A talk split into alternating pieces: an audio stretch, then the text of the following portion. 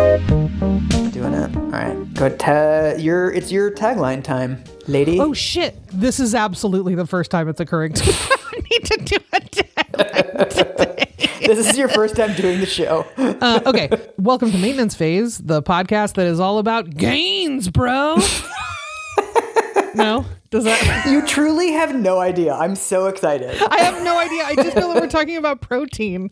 There's like a weird pocket of YouTube that I found a few years ago when I was hmm. researching for the book that was like a bunch of like gym bro mm-hmm. dudes focused on like building muscle mass and whatever who are also super into fat ladies. Oh. And I was like, this is a really fascinating little pocket of the internet. And that's how you met your husband. I'm straight now and I'm married. Surprise. I am Michael Hobbs. I'm Aubrey Gordon. If you would like to support the podcast, you can do that on Patreon. Fun bonus for Patreon supporters. This month, we watched Shallow Hal. It was not fun, but it was bonus. Yes. It was not fun for us, but hopefully it will be for you. Yes. So you can get that episode on Patreon at patreon.com slash maintenance phase. You can also get shirts and tote bags and mugs and masks and all kinds of things at TeePublic. Both of those links are linked for you in the show notes and are at maintenancephase.com. Mm-hmm. And today we're talking about protein. Yes. This is a Michael Hobbs joint. This is a lot of my weird obsessions and like my previous career. And this also, I've been keeping you in the dark because this is a story that goes back quite a ways. Oh. And I know that like you love our like deep hardcore history episodes. It begins in Mesopotamia. Kind of. so, we're basically going to talk about the rise and fall of protein as a tool for international development. What? Yes. Okay. So, we are going to set the scene a little bit. The first thing that we need to know to understand this story is that nutrition science is surprisingly young. The first vitamin wasn't like chemically isolated and understood until 1926. They only discovered fiber in the 1960s. like, we are new to all of this stuff. Yeah, it's like learning about old methods of contraception where you're like, oh, it was like dung and honey? Like, just like really wild shit. Yeah. So, alongside the discovery that there were these weird invisible nutrients in food was this huge era of optimism around we finally understand all of these previously mysterious diseases. So, when you think of something like scurvy, sailors and a bunch of indigenous societies as well actually had known that like lemon slices or other sort of citrus ish foods would prevent you from getting scurvy, but they didn't understand why. Sure. So all of a sudden in the 1920s and the 1930s, they start to actually understand what's going on. And all of a sudden, they start saying, like, well, we can eradicate all diseases like this. Which makes sense if you're talking about it through the lens of something like scurvy, which is so is a straight line from diet to disease, right? Yes. It does not work so well in the ways that we are sort of applying it now, which is like cancer. People are like, just Yeah. eat the right foods and you right where you're like, no, that's real that's real grifty. It feels like they found a pocket of disease where that has like really meaningful impacts and then sort of extrapolated it maybe too much. Yes, exactly. I think that every major new technology ends up sparking a 20 to 30 year period of unearned optimism. And then, like, things get much more realistic afterwards. Yes. And I feel like they were very much in this wave. They were like, this is going to change everything. And then you're like, "N- it did sort of. Yeah, yeah, yeah. But then a lot of things also got worse. So it's a time of great optimism. It's also a time of great colonialism because Britain has this like massive empire. A lot of it is in Africa and a lot of it is among poor populations. And so for years, Britain had actually been really interested in nutrition. At the time, they justified this through like humanitarian reasons, like malnutrition in Africa is like such a humanitarian concern for us. But it was actually because like they wanted more workers and that they could potentially be soldiers in case Britain needed them for the war effort. So this is from an article called Protein and the Politics of Nutrition Between Britain and Africa by a researcher named John Knott. He says during a 1926 visit to the Gold Coast, which we now call Ghana, William Ormsby Gore, then Undersecretary of State for the Colonies, explained that the capacity of labor is bound up with the question of food. There are few parts of the world where the study of dietetics are more important than Africa. Yeah, this is like the history of immigration and colonialism almost everywhere is Yes. like, ooh, free labor. Exactly. Imagine if these hundreds of thousands slash millions of people could produce capital and also conflict for us. Exactly. How great would that be? Incredible. Everybody wins, except for the people who we're talking about, but still. Everybody wins. Sure. So, alongside this sort of this need for more labor, they were also just like really condescending. So, he has this quote from a colonial administrator who's talking about like the diets of like the local populations in Ghana. He says, "The ignorance and indifference to fruits is astonishing." Fuck off. Already fuck off. Sorry. It's already fuck off. I know. Already fuck off. There are oranges, bananas, pineapples, mango, and guava. Yet no Gold Coast housewife would think of making a banana fritter, and they have never even heard of a pineapple souffle. Ah, yes, the healthiest versions of fruits and vegetables. a banana fritter and a pineapple souffle. Also, just so listen, a pineapple souffle would be a pain in the fucking ass because think about how much moisture is in pineapples. That would fuck your souffle right up. Also, they don't have servants who can like whip a souffle for like two and a half hours. This to me is like the perfect encapsulation of the sort of the attitudes toward colonial subjects at the time. It's like they're not even doing the stupid bullshit that we do. Right? They're not even frying their bananas. Come on. so that is the context for the sort of early 1930s colonial situation. We are now going to meet our protagonist for this episode. Oh. Her name is Cicely Williams. She is a white lady who's born to British parents in Jamaica in 1893. She is one of the first women to graduate from Oxford with a medical degree Whoa. in 1916. The only reason that she gets in is that all of the men are off fighting World War One, and they're like so desperate for doctors that they're like, I guess we'll take some women. this is the opening of one of the obituaries of her that I've read. It says, I had to go to Ghana to learn that sick babies thrive best on their mother's laps. Those were the first words I heard from Cicely Williams speaking from the floor in a packed meeting in Oxford. They exemplify the open, unconventional approach that made her a tremendous force in maternal and child health, a real pioneer of primary health care. Williams went to Ghana, then the Gold Coast, in 1929 at a time when sick babies in British hospitals were separated from their mothers, and she found African mothers generally insisted on being with their babies and that they recovered more quickly. A cuddle is worth a lot of medicine. I love what did they say? Open and unconventional approach or something. Yes. And it's just like she listened to the people that she was talking to instead of just shouting at them about banana fritters and pineapple souffles. this is what we're going to come across with Cicely so much is that like she's actually quite progressive for her time, but her time is so fucking regressive like the bar is like below the floor. You have to dig to get to the bar. it's like she spoke to people. Can you imagine? What a humanitarian. And she learned the most radical thing, which is that mothers should spend time with their children. So she goes to Ghana in 1929. She gets a job as this is the actual job title, woman medical officer, which is different from medical officer because they're paid less. That's like the only actual difference in the job.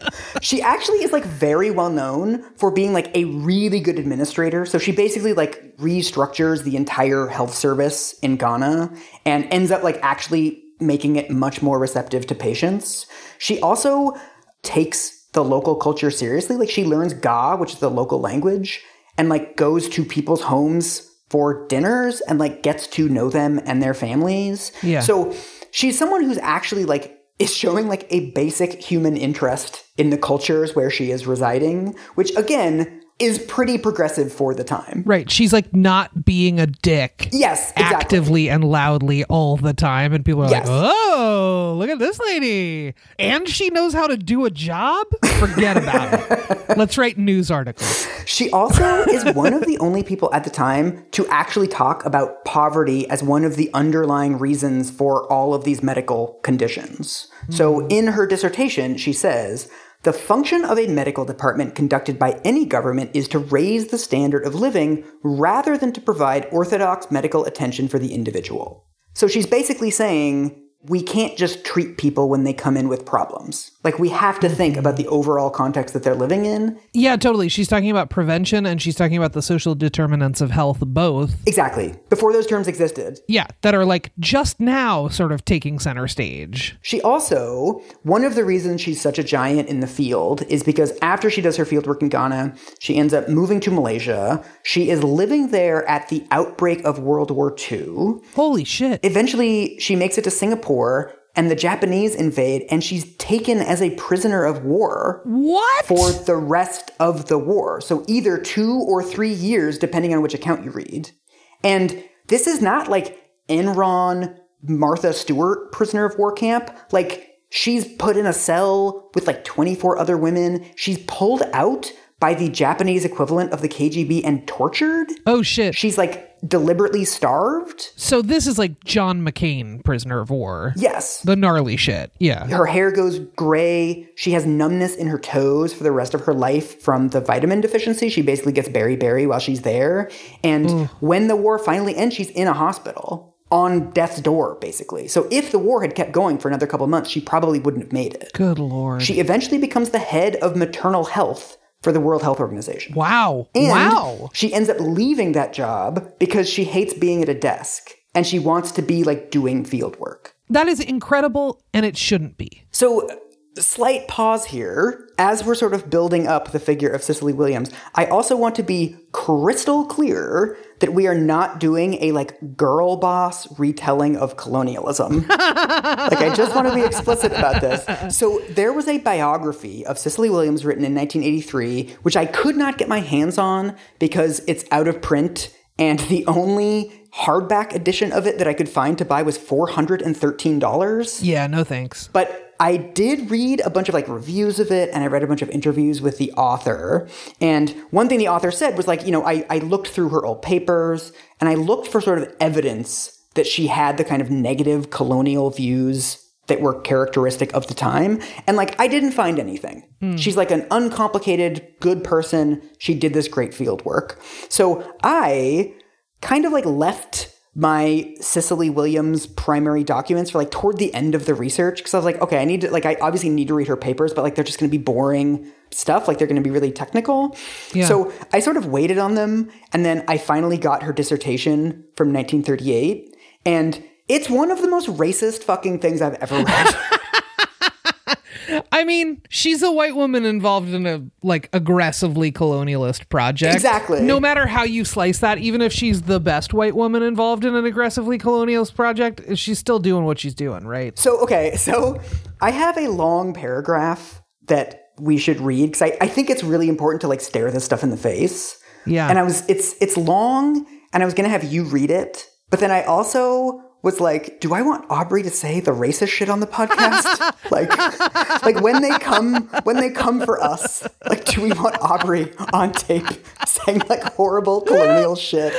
So if you don't want to read it, that's also totally fine. Uh, no, I'm ha- I'm happy to I'm happy to read it. Also, like okay. resident white lady. It's like in character. I'm doing like a dramatic reenactment. I will t- I will happily read it, and I appreciate your consideration. So this is an excerpt from her dissertation, written in 1938, published in the Lancet. Quote. Compared with the white races, the African seems to lack initiative and constructive ideas. Jesus Christ, Mike. I know. He is almost invariably dishonest. He wishes to attain wealth without expending too much energy.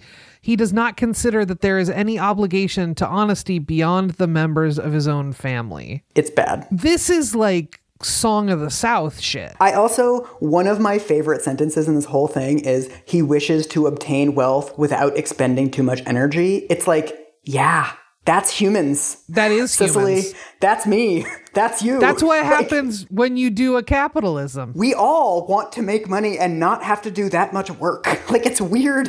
It's weird to be like these lazy Africans want to be rich but don't want to work. It's like, have you met rich people? Like, what do they do? Cicely, have you seen daytime TV ads in the 90s? No, you have not, but you know where I'm going with this. Also, are you familiar with exactly what you're doing right now? right? Which Exactly. is like part of a massive worldwide project to build wealth without having to do shit. Yes. Okay. Some of the intellectual qualities of the African that delay his progress lack of initiative, the servile acceptance of superstitions and customs, many of them fantastic and damaging, his propensity to prevaricate and to defraud may be ascribed in part to some dietetic imbalance and some to imbalance of upbringing. Although the mothers are fond of their children, they are quite incredibly careless with them. Like all primitive people, they are lacking in imagination. Yeah. I have seen enough of the excellent qualities of the Africans their good nature and cheerfulness, their astuteness, their uncomplaining fidelity, their patience in very great trials to know that they are worth educating. Fuck off. I know. The qualities most in need of education are observation, imagination, and judgment. There is much, too, that can be learned by those Europeans who are fortunate enough to spend much time with them. What do you think? In a lot of ways, it feels like a little prototype of the ways in which white women engage in colonialist projects and then give them a kinder, gentler edge. I mean, this to me is why it's important to confront this as like an original text because it's this expression of totally barbaric views in a way that's like, no, no, we must help them, right? It, it allows you to cast yourself as the hero somehow, right? Because like obviously these people are totally inferior to us, but you know, it is worth educating them. Right. I mean, I think this is like a sort of dynamic that shows up in lots and lots of forms of oppression and marginalization, right? Mm-hmm. People do this kind of thing with poor people, right? That's like, hey, we got to be really nice to poor people because they don't know how terrible they are with food and they don't know what bad people they are and they don't know, you know what I mean? Like, there is this kind of condescension is like, not only is it not interrupting those systems of oppression, it's perpetuating them by giving them a softer edge and Right. making them feel more welcoming to other people with privilege. She was a pioneer in mentioning sort of the effect of poverty, but she also includes in her dissertation a straightforward defense of colonialism. So she says, Many claim that the simple savage is happier if his condition is left unchanged. This is very possibly true, but no force on earth can prevent civilization from spreading its tendrils. The most that colonial government can do is to prevent exploitation by pruning the predatory tendrils and by encouraging the growth of those that seem beneficial. There is nothing that civilization has to offer which is better than the welfare of children. Uh-huh. This to me is why you should not look for heroes in history and look for people that are like palatable to you or like recognizable to you as good people. Yeah, I mean, I kind of feel that way about like don't look for heroes now either. Also, don't find them now. Yeah. Because also you're not going to find them. Yeah. And because there will be a point at which you are disappointed or their Yeah. views diverge from your views or they haven't learned something yet and then they learn it and you read or see or hear something from them from before they learned that thing, right? The urge to sort of put folks up on a pedestal historically or now is like mm-hmm. not an especially helpful one. Yes. And also, frankly, I think it's a more interesting story when you admit all of this complexity. I feel like there's like a show within a show of maintenance phase that is like white people who think they're helping. Yeah, yeah, yeah, It's like, yeah. it's like a little strain of episodes that we have. And this really seems like maybe one of the best examples we've got of that. So, do you want to hear about what she discovers in Ghana? I don't, but I do. So, she spends seven years in Ghana doing field work. She says over that time, she sees roughly 100,000 patients. Hmm. And what she notices is that there's sort of there's this spike in mortality, like a lot of sort of very newborn babies die for various reasons. And then there's this other spike in mortality around sort of two to four years old. So she notices that a lot of kids are dying right after their younger sibling is born. For a lot of these kids, before they die, they start to exhibit these weird symptoms. Uh-huh. You've seen these images on posters, right? Of like a young child with like their ribs sticking out and like the big belly. Yeah. the sort of distended, malnourished, Yes. yeah, physical appearance of those things. Yes. The other symptoms that they have, a lot of them have swelling of the feet, edema. Huh. There's some sort of discoloration of the skin. A lot of them get like reddish hair. Huh. And it's something different than malnourishment because she notices that the kids, you know, she asks them about what they're eating, she talks to the parents, and they're getting enough food at home. And yet, they're still suffering from what appears to be a disease of malnutrition. So, this is sort of like the fundamental mystery that she's trying to solve. Uh-huh. She notices that most of these kids, they start to get these symptoms when they stop breastfeeding and their parents switch them to sort of like this porridge that's made out of maize or cassava. Uh-huh. She starts asking around. The local women tell them that they call it kwashiorkor, which is the Ga word for it's like the disease of the deposed child, Whoa. which is I think a bad translation. A better one is the sickness the older child gets when the next baby is born. Oh, interesting. It's it's kind of a, a known enough issue that it has a local term. Huh. So she publishes this in 1933 in the Archives of Disease in Childhood, which is a journal that's widely read in Britain. And she basically proposes that like this is a new thing. And very fatefully, she mentions in the paper that because cassava and maize are relatively low in protein as far as sort of like starchy staples go, she's like, this might be a deficiency of protein. Hmm. And because she's like a woman in STEM at the time, there's all of this debate over her paper. So immediately people published these counter articles saying that actually what she's seeing is pellagra, which is a vitamin B deficiency. And then she writes a paper in response where she's like, um, the maize that they're feeding these kids is fermented. And when you ferment something, it has more vitamin B. So, like, I know what pellagra is. This isn't pellagra. Yeah. Another guy, he's actually praising her. Like, he says this as a compliment. He says, Williams, being a lady, and a very gracious lady at that, she arrived by instinct at the correct answer. and it's like, uh, or I saw like a hundred thousand patients, you prick. Oh, I hate it. it's so weird because it's like the extreme misogyny that this lady comes up against is really a cherry on the sundae, and the sundae is like staggering levels of global racism and colonialism. Well, that's the thing. You're reading this and you're like, Cicely, do you know anyone else who might feel irritated at people constantly condescending to them? Cicely, does anyone come to mind? Anyone at all, Cicely? Okay, Cicely. So, okay, this is the fateful paragraph. Mm. In her article, she talks about like the various forms of treatment that she's tried for this kwashiorkor thing. This is from John Knott's article. He says, As for treatment, Williams tried varied diets without success. Combinations with butter, eggs, tomato, orange, liver, marmite, yeast, B-max, iron, and arsenic all failed to reverse the symptoms. Oh, arsenic didn't do the trick? I know, weirdly, weirdly, heavy metals, not the key.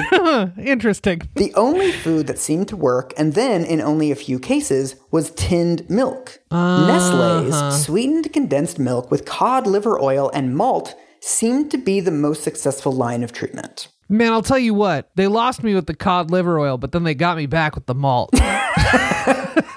I would drink some malted milk. That sounds good. She was so impressed with this Nestle milk product that she actually made a chart showing kids like recovery times and she wanted to put it up in doctors' offices. Oh, neat, good. The only reason the colonial administrator wouldn't do it is because Nestle isn't a British company. They're like, yeah, yeah, yeah. It seems like you're saving kids' lives, but it's not a British. It's not a British way of saving kids' lives. So, yeah, sorry, we don't make any money off of this one. Cut it. Cut it out.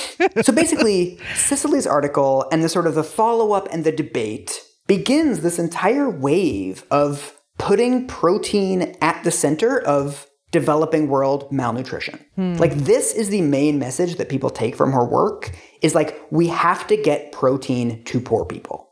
So there's a couple other things happening at the time. After World War II, there's a lot more awareness of like starvation and like there's these, you know, millions of refugees moving across borders and there's a lot more interest in like what are the minimum requirements that will keep people alive nutritionally. Hmm. This is actually how we get recommended daily allowances of like various nutrients. Really? Yeah, like this this is the period right after World War II when there's just a lot more interest in like okay, how many like milligrams of vitamin B do people actually need? Yep. This is also a time when we're setting up a lot of institutions. So this is when we get the World Health Organization, this is when we get the UN, this is when we get the Food and Agriculture Organization. So there's all of this sort of international action and solving malnutrition is one of the first things that these organizations set out to do. Parallel to that, we're mm-hmm. getting all these institutions set up. Is this is also when we get the Bretton Woods institutions, right? This is when we get the IMF. This is when mm-hmm. we get the World Bank. So we've got sort of on the one hand this sort of global health infrastructure mm-hmm. that is paralleled by a global wealth infrastructure that is designed to consolidate wealth within nations and nation states that are like already wealthy, right? We need to feed the poor, but we also need to make sure that their countries owe us a lot of money. Great. Yeah. We talk a lot on the show of sort of a lot of like scientific findings are really just people not realizing that they're confirming their pre existing beliefs. So, around this time, as there's more sort of panic building about protein deficiencies in the developing world, uh-huh. people are coming into this with a lot of preconceived notions about protein. So, at the time, like the sort of upper classes of throughout Europe, but especially in Britain, were like eating a lot of meat. Mm-hmm. They're sort of like, well, obviously, a high protein diet is the best for you. And like protein builds muscle. Like a lot of the preconceptions that we have about protein now, this is really like when they were forming, was from basically a bunch of rich people who were already eating a lot of meat. And they had like convinced themselves that like that was the best way to eat. this is totally moon juice in a funny way all over again, which is just like, well, I eat like this, therefore it must be the best way to eat. Exactly. you know, where you're like, well, hang on a second. There's also a couple of again themes in our show rat studies that come out in the 1920s i guess these people are able to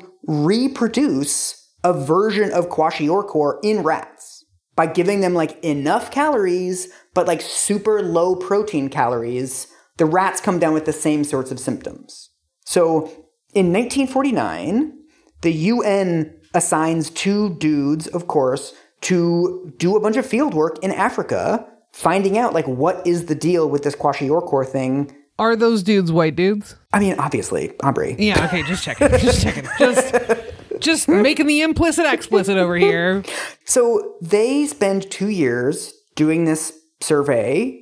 Their paper is published in 1952. In the conclusion, it says Kwashiorkor is the most serious and widespread nutritional disorder known to medical and nutrition science. Whoa, bold claims. So I am going to send you an excerpt from this paper. Do I get to read more racist shit? I mean, Is that what's about to happen? this is like almost 30 hmm. years later, and it's still less racist than Cicely. Okay. It's still pretty bad. It's still pretty bad. While much kwashiorkor is due to poverty, much is also due to ignorance. With the best intentions, African mothers commit many grave faults in the feeding of their children. But though young mothers naturally tend to follow traditional routines, they are not unready to learn. It's not a great quote. It's real rough that you're like, oh, much of it's due to poverty, but oh, wait, what is this? Ignorance. Also ignorance. It's This not just that you're poor, it's also that you don't know anything. This is a very important component of this panic is that like we can educate them out of this. Yeah. Like this becomes the guiding fix for this problem. it's one of those moments where you can see actively the exact dynamic of like racism making conditions materially worse for black and brown people and also making white people feel better about ourselves where we're like ooh we know And we're talking about like dozens of people in rooms like not aware that this is the dynamic at all.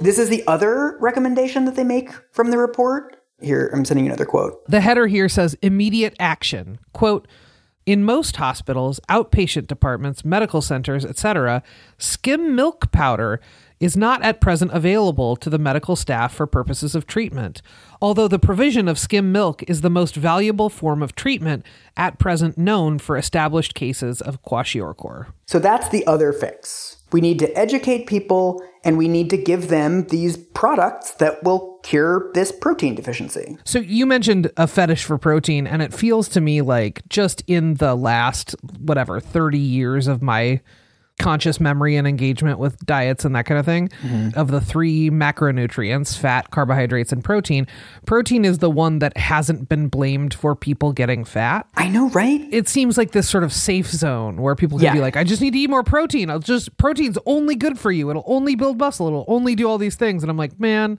this is what happens right before something gets canceled. We're about to cancel protein, aren't we? Shit. so basically, this report comes out in 1952, and this is like proof, right? Like we have it. Protein malnutrition is the issue throughout the developing world. And for the next 20 years, there's just an explosion of interest in this problem. So mm. I, I'm not going to go over it because it's really boring, but there's like conferences and symposiums and there's just more and more institutional momentum around this understanding of the problem. This is actually one of the reasons why UNICEF won the Nobel Peace Prize in 1965. It wasn't the boxes of pennies. it wasn't the, the cardboard boxes of pocket change that we gathered trick or treating as kids. That didn't do it. There's also a an explosion in research and funding. So there's something called the Protein Advisory Group that is set up at the UN, and that sort of directs all of this research toward solving this. Uh-huh. There's tons of laboratory research going on trying to get higher protein versions of these staple crops. Mm. So this is an excerpt from an article called The History of Modern Nutrition Science by Dariush Mozaffarian, who does a lot of work related to sort of food and history. And I've interviewed him for various things over the years. He says that this is the beginning of what we've talked about in other episodes, nutritionism Mm. This idea that sort of what nutrition is and what food is, is just the delivery of individual vitamins that deal with individual health conditions. Huh. He says a nutritional model developed to address deficiency diseases. Identify and isolate the single relevant nutrient, assess its isolated physiological effect, and quantify its optimal intake level to prevent disease. Yeah. Like this was becoming the paradigm of nutrition. So, two things. One, it feels like since then that has been not debunked, but like tempered, which is sort of like, hey, man, you can take a bunch of vitamins, your body may or may not absorb them. Mm-hmm. And we've also spun it out into a whole industry that is like, Mm-hmm. rooted in this idea of like optimization and this is where you get like Huel and Soylent. Yeah, yeah, yeah. It's like we got everything you need into this one cup all you have to do is drink this sludge and then you'll have your nutrition, right? It's like thank God we're finally gonna have food without all of like the culture. Yeah. Like all Hey man, let's get rid of all that pesky flavor and enjoyment. I don't want pleasure in this. yeah. One thing that bugged me actually about Mozaffarian's article is he sort of ends it by saying like, you know, who knows what the future holds? We're still looking for the ideal balance of like macro and micronutrients. Right. Why would we want that? Right. We're going to find out that whatever 17% protein and like 22% starch is ideal. Like, how would anyone even fucking do that? Right. There's still this strange obsession with quantification even in a field where like people should absolutely know better. I don't know. I just think it's really weird. Yeah, it's an obsession with quantification that then gets turned into mandates for individual behavior, which then get turned into yes. opportunities to sell stuff to people, which is like, we got your thing that's 22% protein and 17% yeah. blah, blah, blah. And you know what I mean? Like the whole bit. I feel very cynical about that cycle at this point. Me too. Yeah. And also, one of the things I came across researching this is that you know human requirements for protein are actually a bell curve. Oh, interesting. So like it's kind of silly to say that like you need X number of grams of protein because like you might need more than me and like I might need more than somebody else. And there aren't great ways to measure that right now. Uh-huh. It's usually just like how does it make you feel? Yeah. Which is like generally a pretty good measure anyway. And so even if we do come up with some sort of quote unquote ideal mix, it's not going to be ideal for everyone. It's going to be an average ideal. So we're all gonna have to eat the food that makes us feel good anyway. So like uh-huh. we should all just do that. Yeah, unless and until we know a shit ton more than we do right now. yeah. Just eat what you want, eat with, you know, use your best instincts, all that kind of stuff, right? Yes. So there's this massive explosion in research. Most of the work that's actually being done at this time is like weird frankenfoods. Uh-huh. This is from John Knott's article about the history of this entire thing. He says, in this environment, and in the shadow of the impending protein crisis, international agencies and Western governments concentrated on the high tech production of protein foods. British Petroleum, for instance, created single cell proteins grown on oil. What? I know. Others created leaf protein concentrate, green jelly like substances that were produced by putting inedible leaves through a centrifuge. Fish protein concentrate, offal left over from filleting, or the whole of a junk fish proved fairly popular. Chlorella, a single cell form of algae that was grown on sewage, was less so. Nonetheless, as food grown entirely on waste, it did represent the crowning achievement of modernist nutrition and is still available, marketed as a health food. They're really working overtime to make that sound as gross as is humanly possible. We grew it on oil. We grew it on garbage. We Dude, like, the oh, minute he said that, I heard like an audible click in my head where I'm like, Gwyneth is going to be hawking like the poop protein in like a week. You're like, you know, it's grown on poop. It has to be good for you. So, the first way that the world is solving this problem is with like the Franken poop foods. The second way is by spreading baby formula around the world. Uh-huh. So this is a long history that had kind of been running for a while. So as part of this whole nutritionism wave in the 1920s and 1930s, one of the understandings, especially among like the British upper classes, was this idea that breast milk isn't optimized and that store-bought baby formula is actually better for kids than breast milk. Whoa. This I mean, in their defense, like the colonialists were telling everybody not to breastfeed, like not just poor women. I will say I have a number of friends who have given birth in the last five years, and the uniform experience that all of them have had has been going to see lactation counselors mm-hmm. And feeling massively ashamed and massively shamed about not being able to like produce breast milk in the right way at the right Dude. times and the right volumes, all that kind of stuff.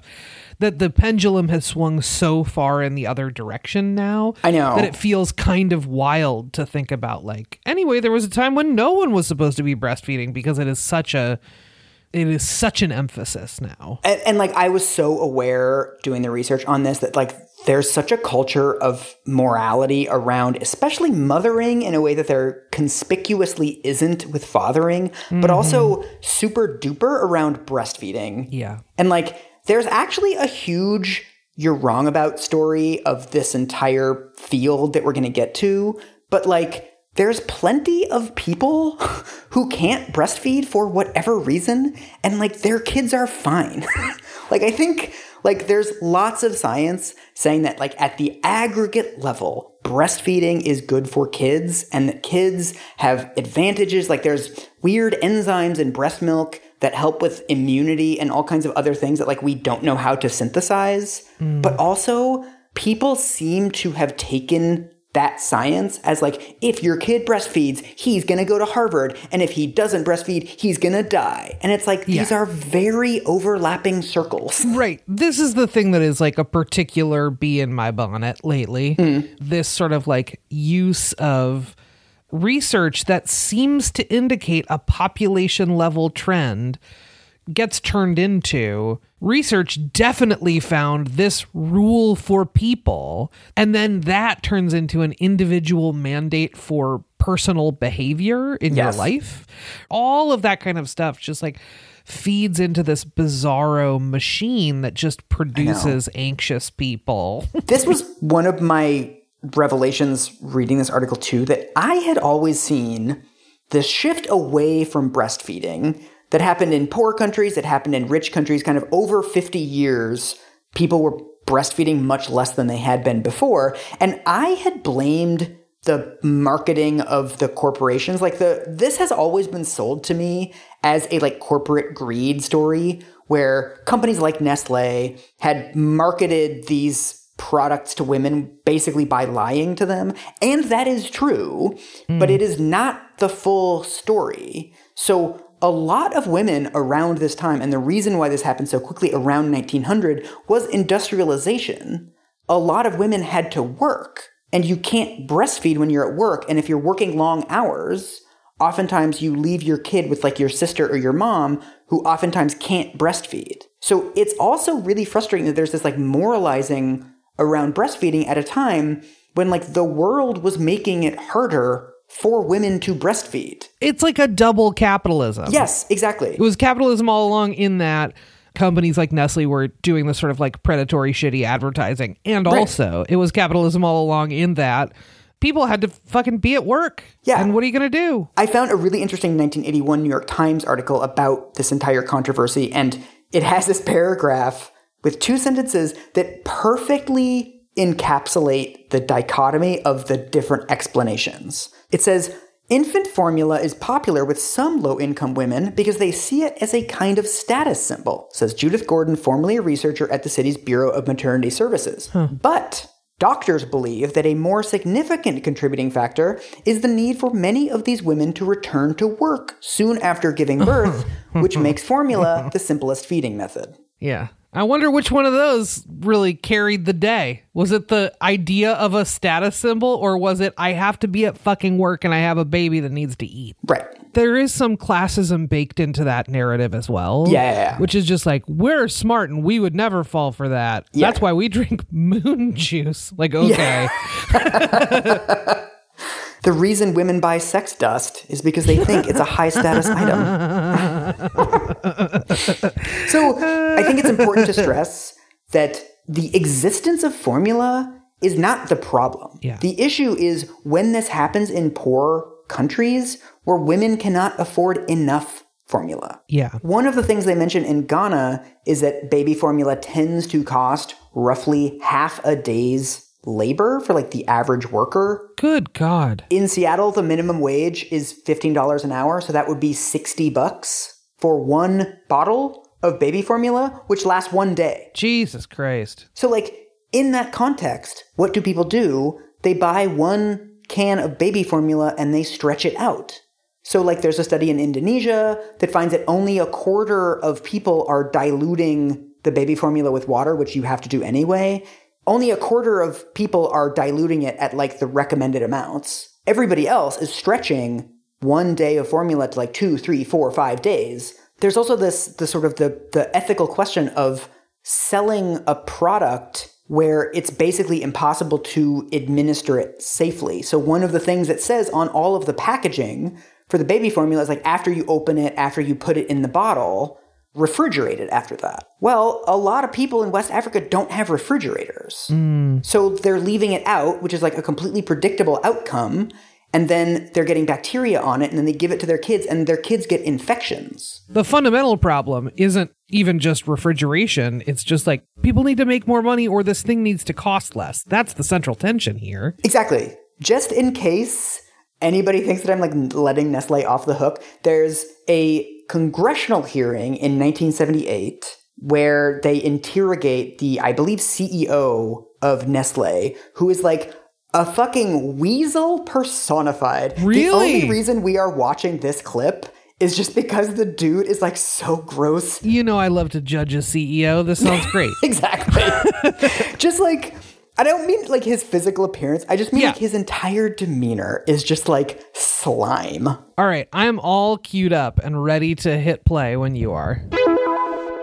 Would you agree with me that your product should not be used where there is uh, impure water?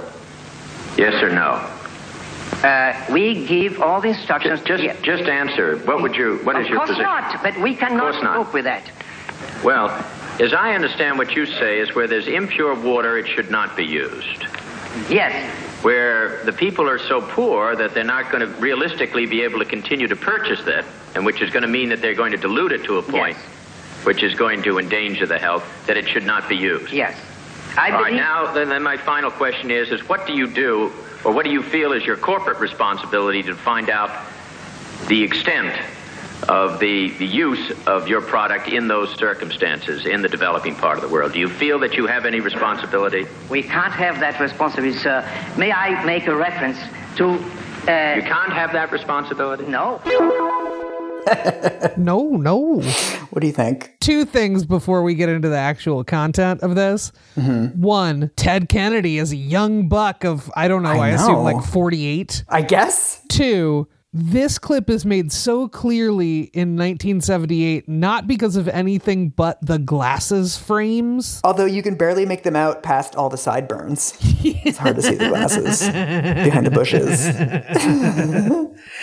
Uh, yeah, no, he seems this guy, the Nestle CEO. What's his name? Do we know? I have no idea. Oh, it doesn't matter. I don't care. This guy, I don't frankly care either. Fuck that guy.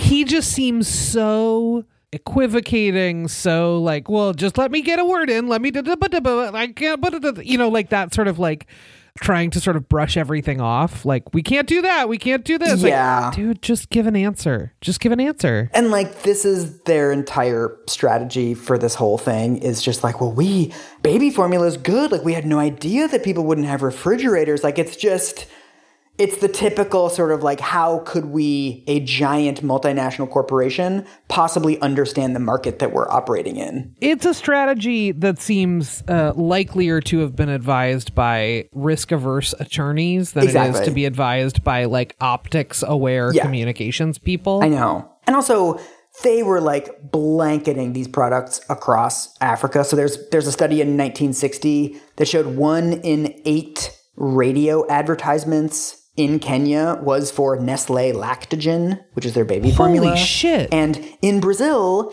it's the third most advertised product after cigarettes and soap. it's not great. Wow. Using the lens of the company you keep, I now feel suspicious about soap. Yeah. Uh, there's also, I mean, the big story that goes around from this case, as well it should, is the fact that they had what were called milk nurses, who were women who were dressed like nurses who would hang out in hospitals and give mothers free samples of baby formula. Whoa. So it's like you gotta hook them on this. Like you give them a sample and they'll stay with our brand. and oftentimes telling them that formula is healthier than breast milk. It reminds me of the Fen-Phen episode when they put a bunch of their like pharmaceutical sales reps in lab coats. Yeah, yeah, yeah, exactly. The power of like a white uniform. Yes, totally. Like Yeah. I'm gonna make myself look like I'm part of a power structure. Mm-hmm. It's like medical stolen valor or something. Yeah, yeah, yeah. right? Yeah, yeah. like this is so aggressively shitty to be like I'm gonna. Cosplay as a healthcare provider and then actually just be selling you shit. And then be like, I never said I was a healthcare provider. Yeah. I was just in a nurse's uniform in a hospital. Hey man, that's on you. If you drew that conclusion, that's on you. okay. This is this is from the infamous report that comes out about this later in the 1970s that's like the big expose that kind of makes this an international issue. It says in many third world hospitals, the staff routinely separates the mother and baby at birth and feeds formula to the baby during its entire stay in the pediatrics ward. On discharge, the mother receives a free tin of formula and a feeding bottle. By the time the mother has finished her free tin of formula, she may be a confirmed bottle feeder, and her baby, accustomed to the easy sucking on an artificial nipple, may rebel at the more demanding task of drawing milk from a breast. Or, says Dr. Ah. Carl Taylor, chairman of the Department of International Health at Johns Hopkins, the mother's milk can dry up, and then the baby is hooked on formula. So, like, part of this is women who can't breastfeed, but there's also they're preventing women from being able to breastfeed. Like, come on. like, totally indefensible. Yeah, and again, this is one of those things where it's like maybe they didn't mean to, maybe they did mean to, and ultimately that doesn't matter. Yes, you did the thing. You did the thing, and you made this a whole lot harder for a whole lot of people. Yes. who are in an extremely vulnerable period of their lives, which is right after giving birth Dude. to like a tiny person. The other thing that I think has been underplayed in this entire like Nestle versus Africa story is the fact that there are women who could not breastfeed mm. throughout human history. And there are other fixes for this. Mm-hmm. Baby formula is just cow's milk with like a lot of the fat removed, and then like they put in some sugar and like some vitamins. Like it's not actually like super technologically advanced as a substance. Like you can make versions of it relatively easily. So this is an excerpt from the New York Times article from 1981. In 1971, a team of international health workers began distributing supplies of powdered milk and corn soy milk mixtures to mothers of undernourished children in Nepal. But because many mothers prepared it under unsanitary conditions, the food caused diarrhea. Medical workers then discovered that even the poorest homes had an ample supply of grains. The nutritionists concocted a flour from local corn, wheat, and soybean supplies, and then taught Nepalese women how to prepare it. Malnourished children were usually well on the way to recovery within five weeks of starting on the mixture. Whoa. So, at the same time that all of these institutions are pouring millions of dollars into like poop grown proteins, a lot of indigenous cultures had ways of dealing with this problem, and like those projects were not getting funded. seems like our uh, white lady public health official was listening, but not listening hard enough. But not listening hard enough. part of what sort of feeds into this is this concept from folks in the West that there couldn't possibly be any knowledge amongst Yeah. any indigenous culture. They need me to find the solution because they can't Exactly. possibly know. A friend of mine has a metaphor that I use a lot of that. He mm. was talking about Wonder Bread. That sort of to make Wonder Bread, you do all of this processing to remove the fiber from the wheat. Mm. You bleach it. You take out all of these vitamins. Like you take away everything that sort of makes it food. And then once you make it, then you like re-fortify it with all the stuff you took out. Yeah, you enrich it. Yeah. And I feel like it's yeah. a little bit the process of colonialism. It's like you're sort of trying to wipe the slate clean and mm. sort of like take away, discard all of these indigenous customs. Like you should probably breastfeed if you're able to do that, right? You're like sweeping all of that away. And then you're like, no, no, no, we're going to give you something that's like better than breastfeeding, right? Like we're going to optimize all of this. Like Yeah. you're putting back in all of this knowledge but in this way that is like completely inefficient and like a lot of the knowledge that you're putting back in is garbage Yeah. and i also think I, I, don't want to say that Cicely Williams and the sort of the protein deficiency is like the only reason for this because there's a lot of other historical trends happening at the same time. But mm-hmm. this idea of baby formula instead of breastfeeding is intimately wrapped up with this protein deficiency because the uh-huh. entire idea is that people are getting enough calories but they're not getting enough protein. Mm-hmm. Like that is essential to the reason why these formulas are being pushed on mothers because otherwise they would just be eating the local food. Yeah. This entire understanding of protein is like, well, if you eat the local food, your kid is going to get kwashiorkor. So it's really important that you buy this Nestle stuff instead of the food that you already have access to and like doesn't cost 60 bucks. Uh-huh. So the sort of okay, this is where we're getting into like the slightly better news part of the episode. Oh, okay. There's a huge backlash to this that starts forming. And do you want to guess who began the backlash to bottle feeding? Oh, who began the backlash to bottle feeding? Cicely Williams. What? So she she gets kicked out of Ghana after seven years because she has a big fight with her boss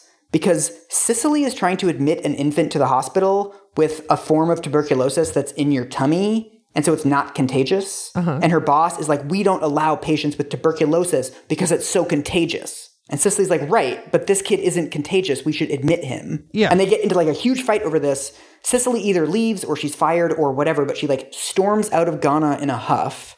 She hmm. ends up going to Malaysia.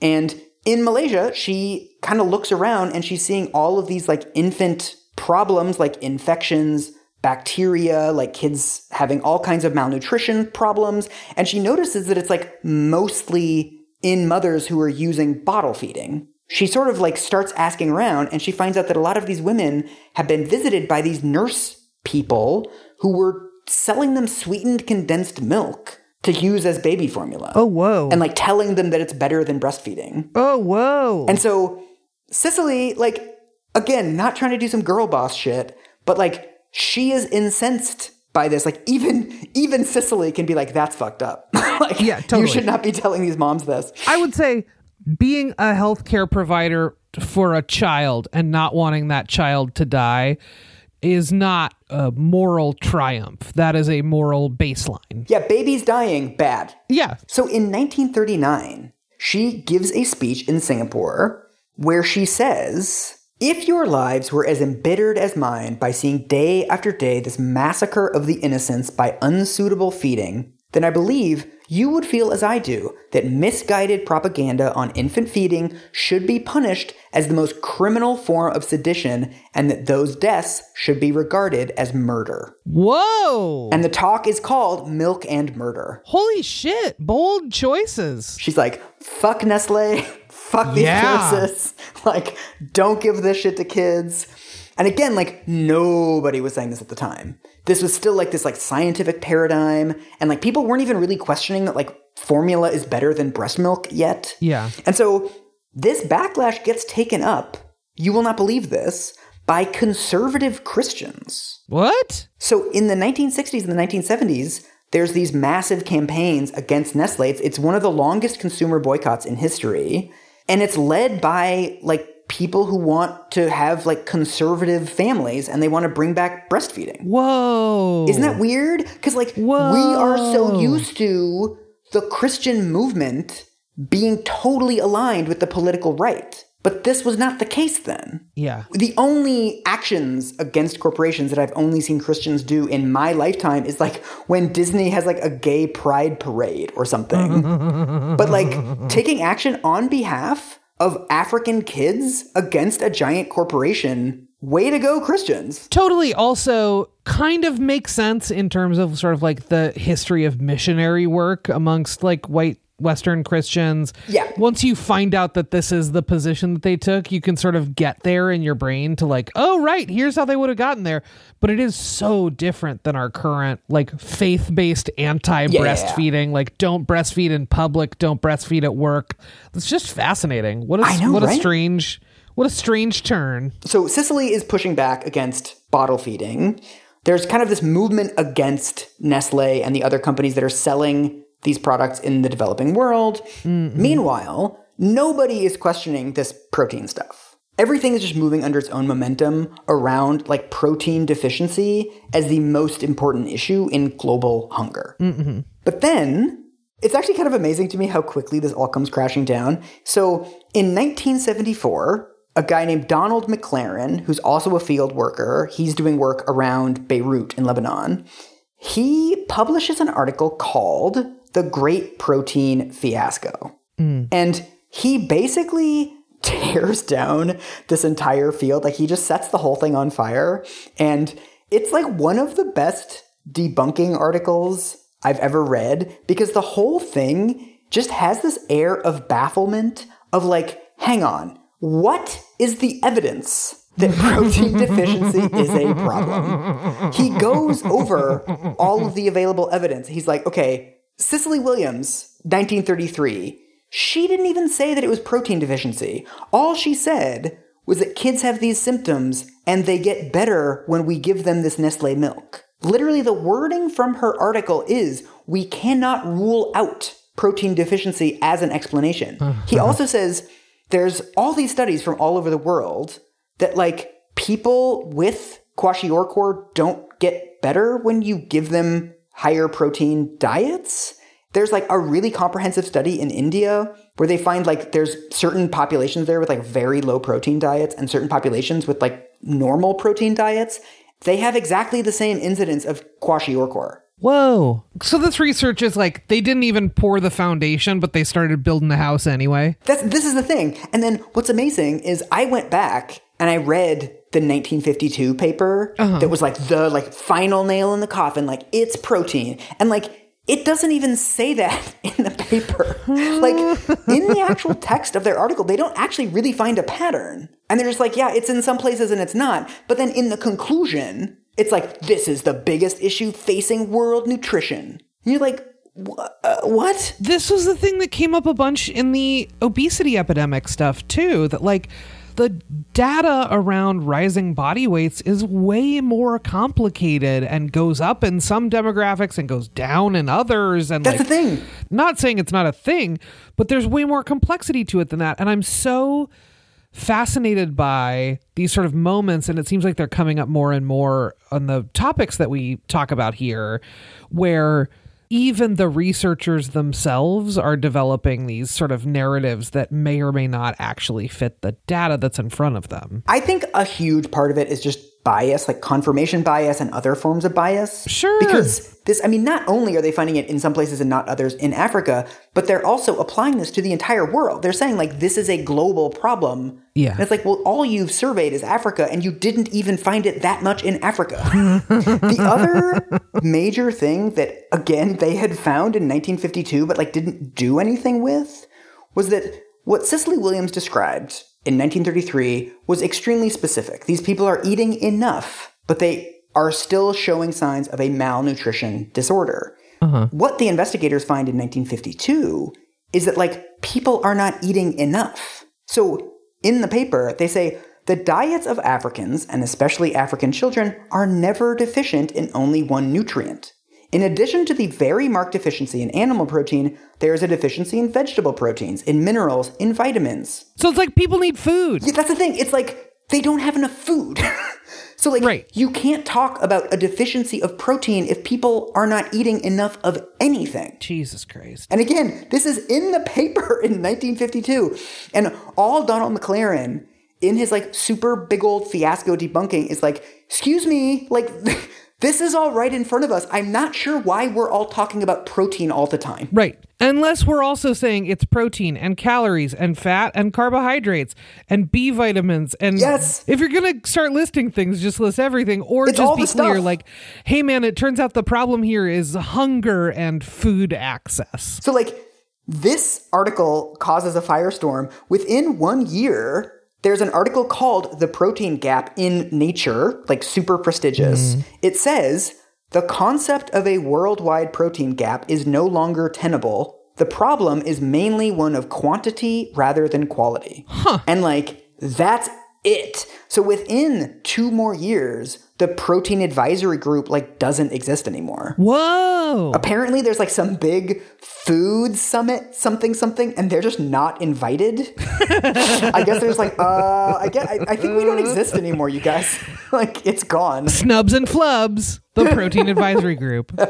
My God. the last like nail in the coffin in this is in 1975 cicely williams writes a paper where she's like this is on you I never said it was protein, punk. Like, all I did was describe my medical interactions with some patients. You did all of this. Like, don't put this on me. She says nutritional disorders cannot simply be met by supplying the missing food stuff. For although primary nutrition is due to a deficiency in the food, we must always find out why this deficiency exists. Mm-hmm. And like, I interviewed John Knott, the guy that wrote these two really good papers about the impact of colonialism on this whole protein panic rise and fall. And mm-hmm. he said that, like, going back through all of the literature on this, it's actually really striking how much the sort of field work, people on the ground, people who know these populations and who see like patients clinically were actually getting it right the entire time. Oh, interesting. Like Cicely Williams was actually right. The the area of southern Ghana where she was working was like actually relatively affluent at the time and people really did have enough food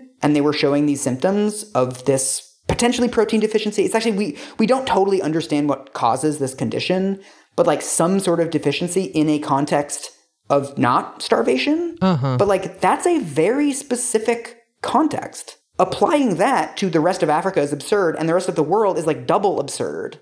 So like most of the people who were doing this kind of work were actually fine. It's just when this work got translated into mm-hmm. like international institutions and into like guidelines and recommendations that like the break happened. it's so tricky, right? Because ostensibly at this point, the purpose of nutrition research is to come up with guidelines and recommendations. Yeah. And also, it feels like the more that you and I get into this stuff, the more it's like, anyway, the place it really fell apart was the guidelines and the recommendations.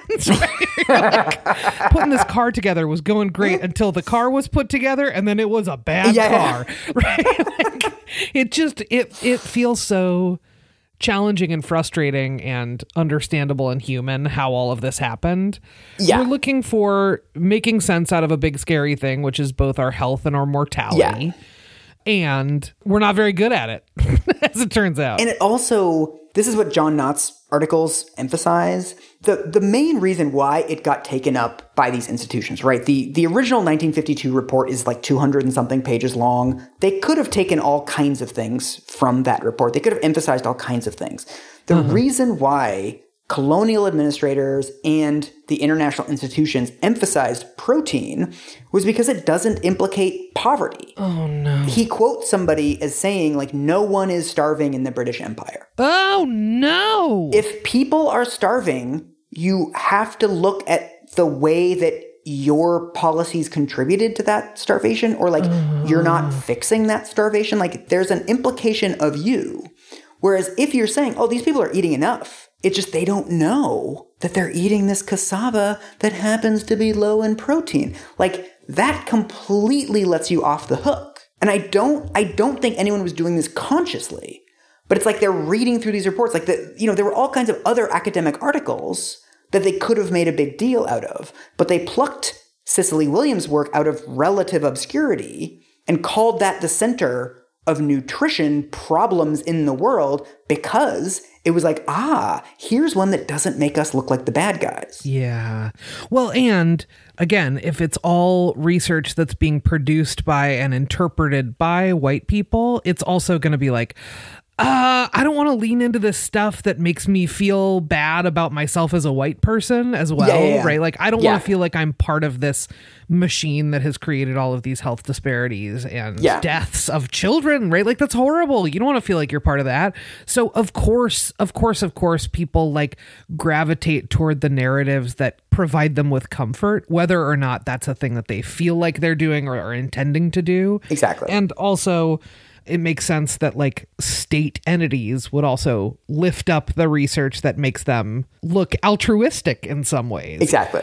It's also important of like I think some of this was operating at a subconscious level, but some of this was also operating at a like cartoon evil level. So uh-huh. John Knott mentions in his history of this episode that people were actually telling the colonial administrators that like it's poverty and they were being actively censored. He says, over the course of the year, representative preliminary reports were depoliticized by the mm-hmm. colonial office to remove any suggestion that low wages, inadequate returns from cash crops, and declines in food production were complicit in the pervasive pattern of malnutrition. Oh, it's so gross and so, in retrospect, so predictable, right? Exactly. That's what power does, is preserve itself. And also, this whole thing of education does the same thing. Uh-huh. Because if, if you have to educate these populations of like, oh, apparently the cassava is too low in protein, it allows you to save these populations by like fortifying the cassava that they eat. Like this, this, this kind of research continues now of, you know, crops like, you know, basic rice, basic yams, whatever, that are higher in vitamin A, higher in beta carotene, kind of like supercharged staple foods. And what John Knott pointed out to me when we spoke was it's like people who have more money generally feed themselves a more varied diet. Like in that 1952 report where they did this big survey, they found that like beans and fish and a wide array of vegetables were like pretty widely available in the places where people were starving. Mm-hmm. If they had money, they would just be eating beans and fish. Like they don't need Franken cassava that has like a two gram higher protein count. Like, if they just had money, they would feed themselves a more varied diet because, like, if there's one thing that's like, I think probably universal to 100% of humans, is like people don't like to eat the same thing all the time. Yes. One of the first things that happens as people start to move up the income ladder is they eat more varied diets and especially more protein. So like we don't need like weird like fish scale concentrate and stuff. It's like just give people money and they'll buy fish. Yeah, they don't need some like magical new engineered thing, and they certainly don't need it to be like Nestle branded. I know. Talk about learning the words, but not the music. Yeah, exactly. You've missed the biggest part, which is no one has any money, which means no one has any food, and also we as nations are the ones withholding the money and therefore Yeah. the food. So what if we stop doing that? And I think also, I mean, just because I'm obsessed with Elon Musk in a way that is deeply unhealthy, there's also a parable here about like using technology to solve political problems. Yeah. people not having enough to eat is about as political a problem as it gets. Yeah. Amartya Sen won a Nobel Prize for showing that a famine has never taken place in a functioning democracy. Uh-huh. The idea that sort of people were not getting enough protein and we were going to solve that with like poop algae or like BP was going to do some like crude oil peanut butter. Like that's not how we solve problems typically. I feel like you're making up a new fad diet right now. Don't tell Gwyneth. Poop algae, crude oil, peanut butter. So I just want to end with a quote from John Knott's paper. I, I think this is the opening sentence of the paper, actually. He says, Eating has always been political, and dietetics, the implementation of a certain dietary regime, has always reflected the ideals of a given political economy. yep. Anytime we're talking about the food of populations that we don't know that much about, anytime we're giving food recommendations, we're making political statements and we're making value statements, and we're not always aware that that's what we're doing. Yeah, we're acting on implicit bias. Yes. If we don't check those implicit biases and if we don't acknowledge them and if we don't structure research and policy decisions around the idea that that exists and is something we need to account for, then we're just going to keep replicating. it. Yeah. And this is like just a cartoonish example of a lot of that. You know what I mean? Like it's so I know. Whoa, so intense, so over the top. This this episode had everything. We had some poop, we had some boobs. If only there were a real racist white lady who could like call bullshit on it. yeah, the only racist white lady I know is Aubrey Gordon, who I have on tape. Oh, no! Saying racist shit. Mike, Mike, you I'm gonna blackmail you with that for months.